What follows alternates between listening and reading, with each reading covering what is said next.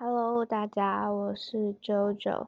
嗯，今天因为找到了以前念的英文小说，它是 Oxford 出版的啊，《Sense and Sensibility》，然后作者是 Jane Austen。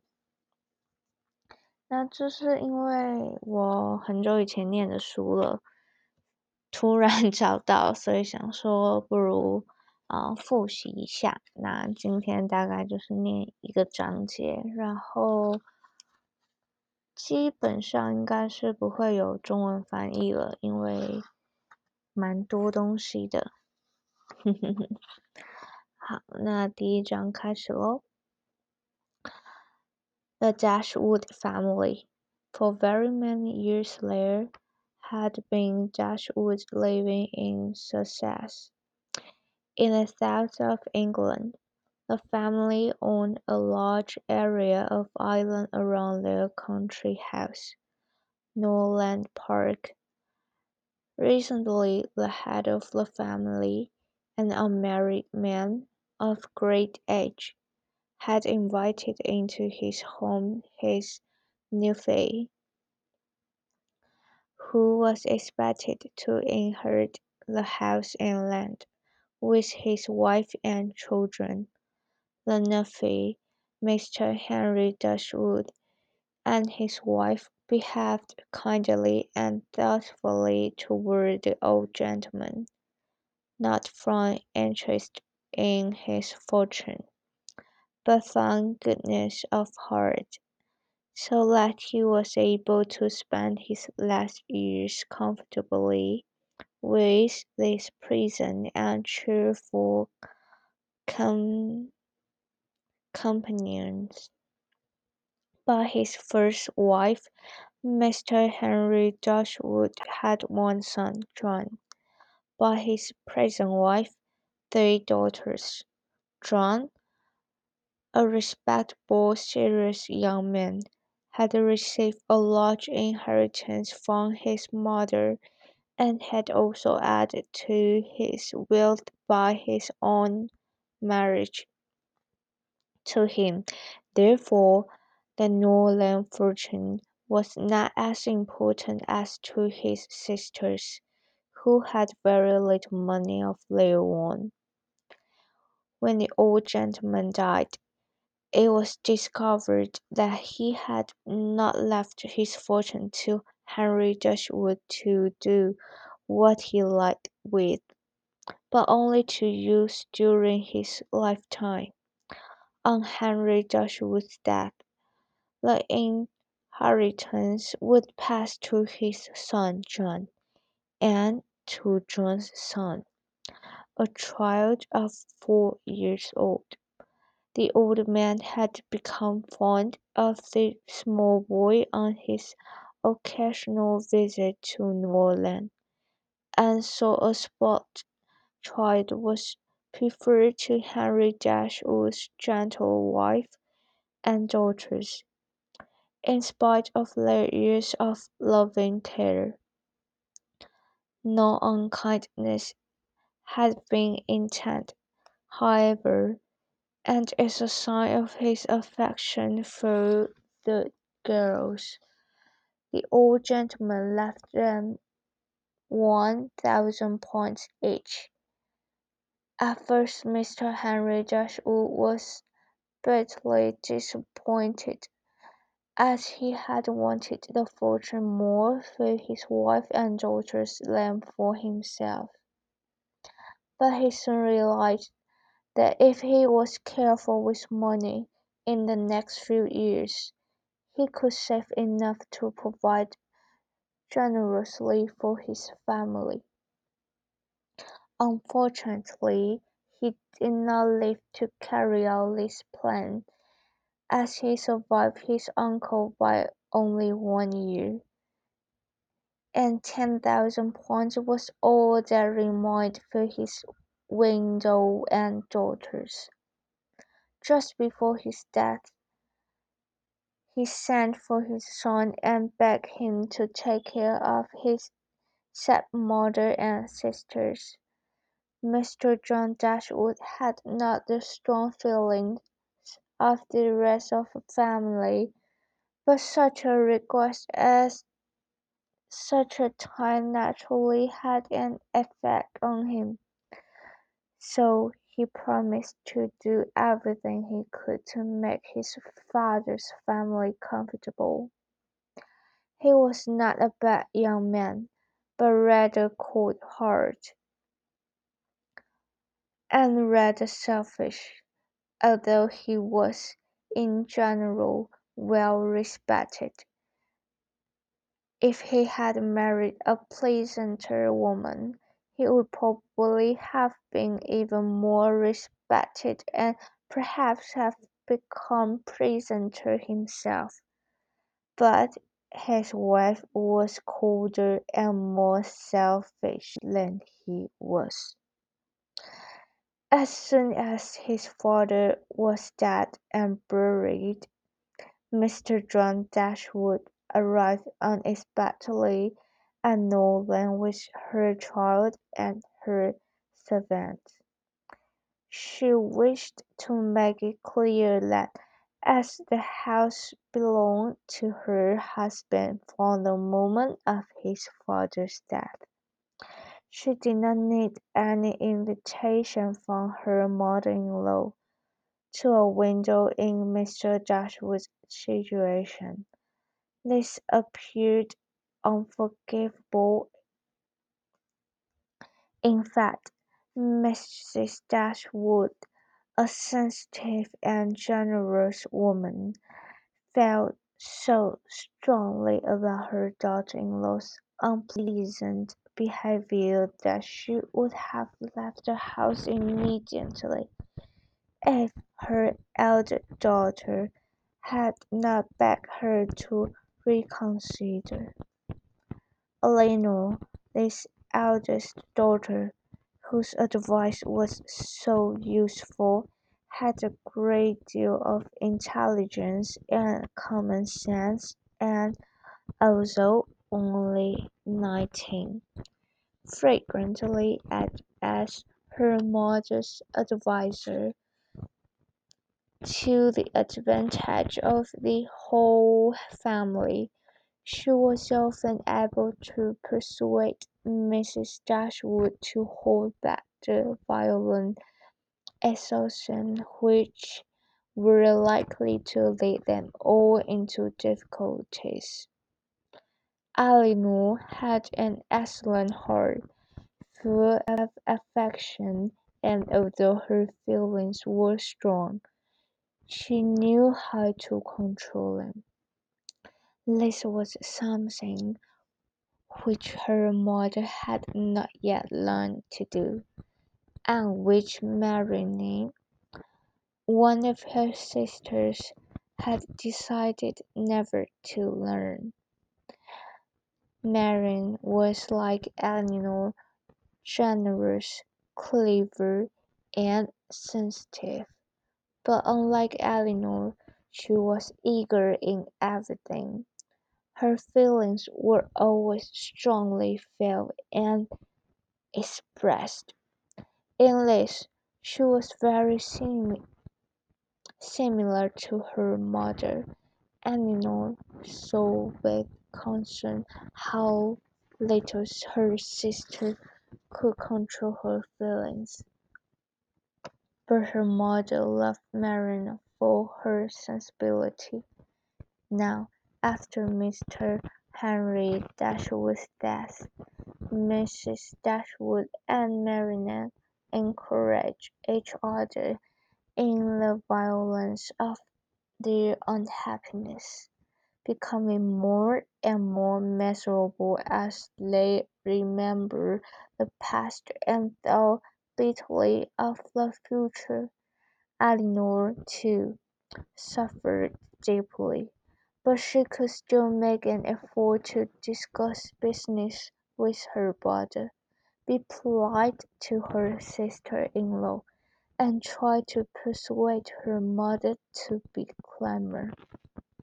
The youngest sister, Margaret, was a pleasant girl of thirteen, but as she already had some marine sensibility and not much of her intelligence, she seems likely to grow up without her sister's advantages. Mrs. John Dashwood now made sure that everyone knew she was mistress of Norland, and that her mother-in-law and sisters-in-law were there as visitors. Her husband, however, reminded her of the promise had given to his dying father, that he would take care of his stepmother and sisters. "I had thought, my dear," he added, "of giving the girls one thousand pounds each.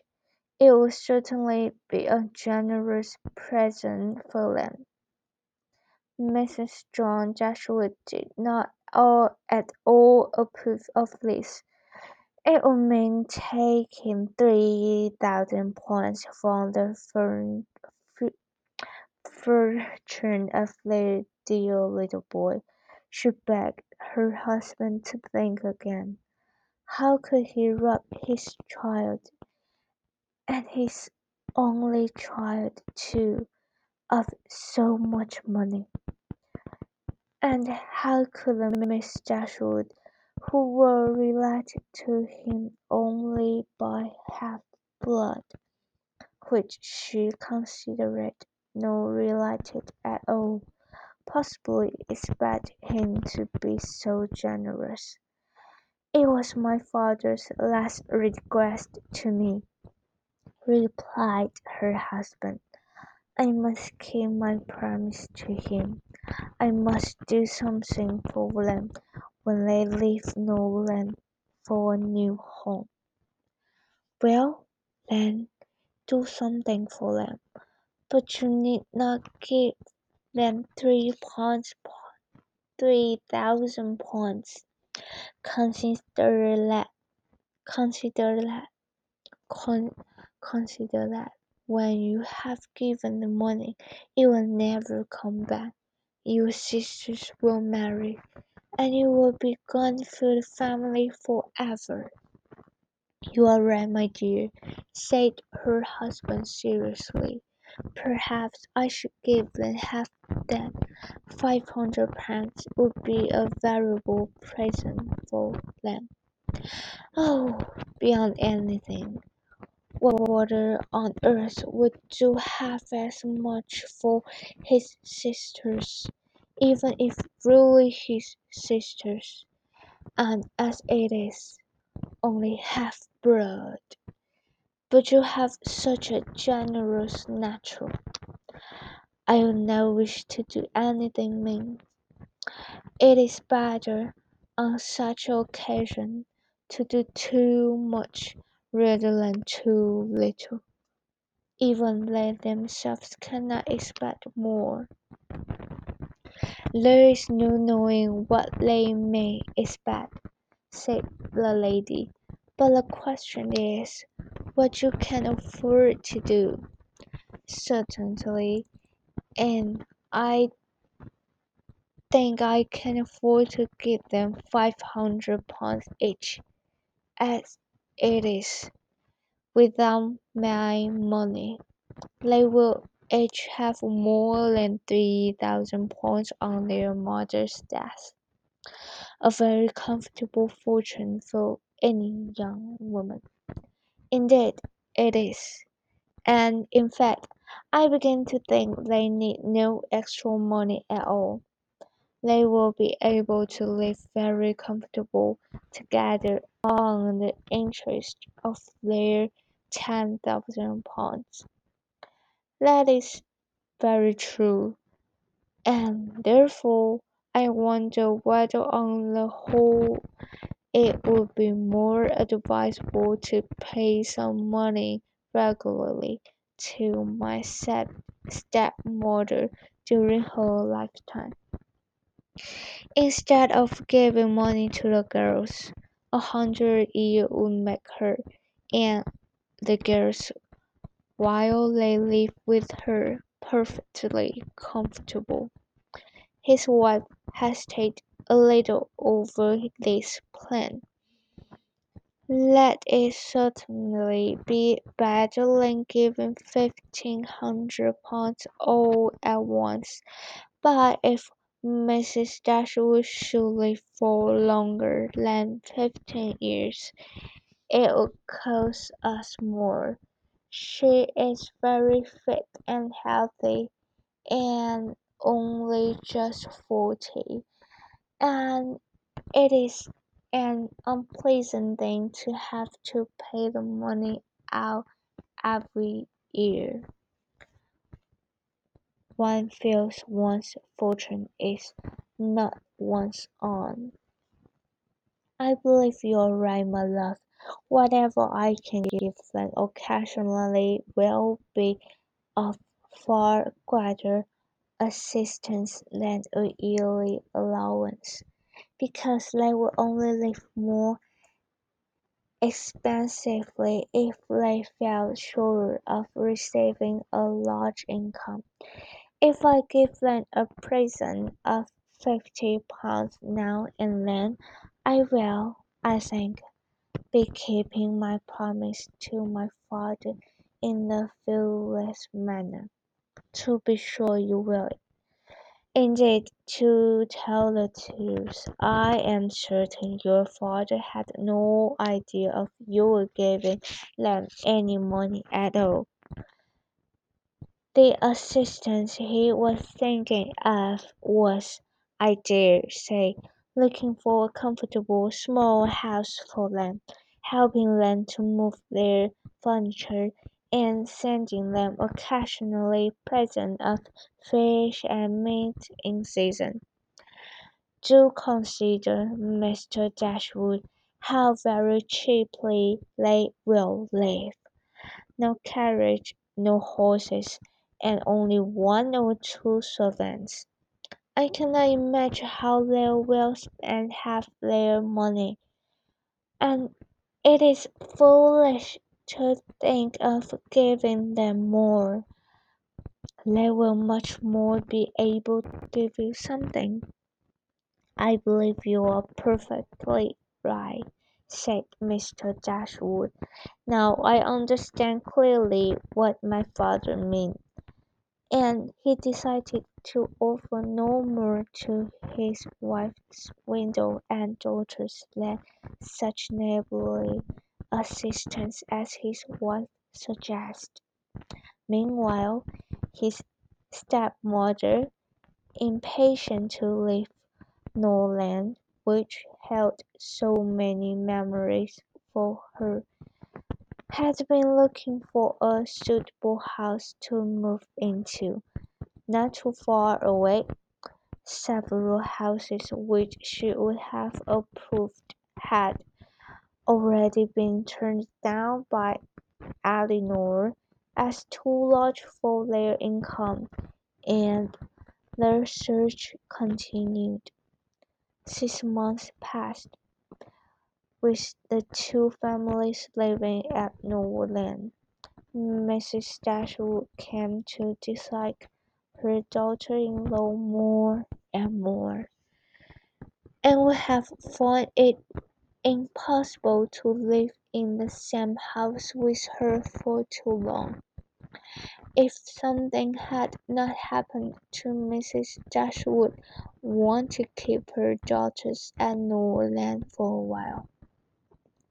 She had noticed a growing attachment between her eldest girl and Mrs. John Dashwood's brother, a gentlemanly and pleasing young man, who had come to Norland soon after his sister's arrival, and who had spent the greatest part of his time there since then. Edward Ferrars was the elder son of a man who had died very rich, but his future wealth was unconcerned because the whole of his fortune depended on his mother's wishes. Neither of these facts influenced Mrs. Dashwood. It was enough for her that he loved her daughter, and that Elinor returned his affection. Edward Ferrars was not handsome, nor were his manners especially pleasing at first sight, but when he lost his shyness, his behaviour showed what an open, affectionate heart he had. His mother and sisters wanted him to make a fine figure figure in the world in some way. But Edward was not ambitious. All his wishes were for home comfort and the quietness of private life. Fortunately, he had a younger brother, Robert, who was more promising. Mrs. Dashwood completely approved of Edward, in spite of his quiet manner, which was so unlike the way she felt a young man should behave. As soon as she saw the smallest sign of love in his behaviour to Elinor, she considered their serious attachment as certain, and looked forward to their marriage in the near future. "In a few months, my dear Marianne," she said, "Elinor will be married. She shall miss her, but she will be happy." "Oh, mamma, how shall we manage without her?" "My love, we shall live within a few miles of her, and see her every day. You will have a brother, a real, affectionate affectionate brother." "But you look serious, Marianne. Do disapprove of your sister's choice?" "Perhaps I am a little surprised, mamma. He is very pleasant, but there is something missing. There is no fire in his eyes, and I am afraid, mamma, he has no real taste. He does not seem very interested in music, and I think he knows a little of drawing or painting, and he is so calm when we discuss or read beautiful writing. It breaks my heart to hear him talk so quietly and with so little sensibility about things that matter so much to me. I could not be happy with a man who does not share all my feelings. Elinor may be happy with him, as she has not my feelings. But, mamma, the more I know of the world, the more I am certain I shall never see a man I can really love. Remember, my love, you are not seventeen yet. It is too early in life to lose hope of happiness. Why should you be less fortunate than your mother?" Elinor herself felt that Edward stood very high in her opinion. She believed that he also felt warmly toward her, but she was not sure enough of this to be comfortable with her sister's and mother's dreams of marriage for her. Edward sometimes appeared strangely depressed when he was with her, which worried her a little. She knew that his mother was making life difficult for him, and would perhaps disapprove of his marrying a woman with no great future.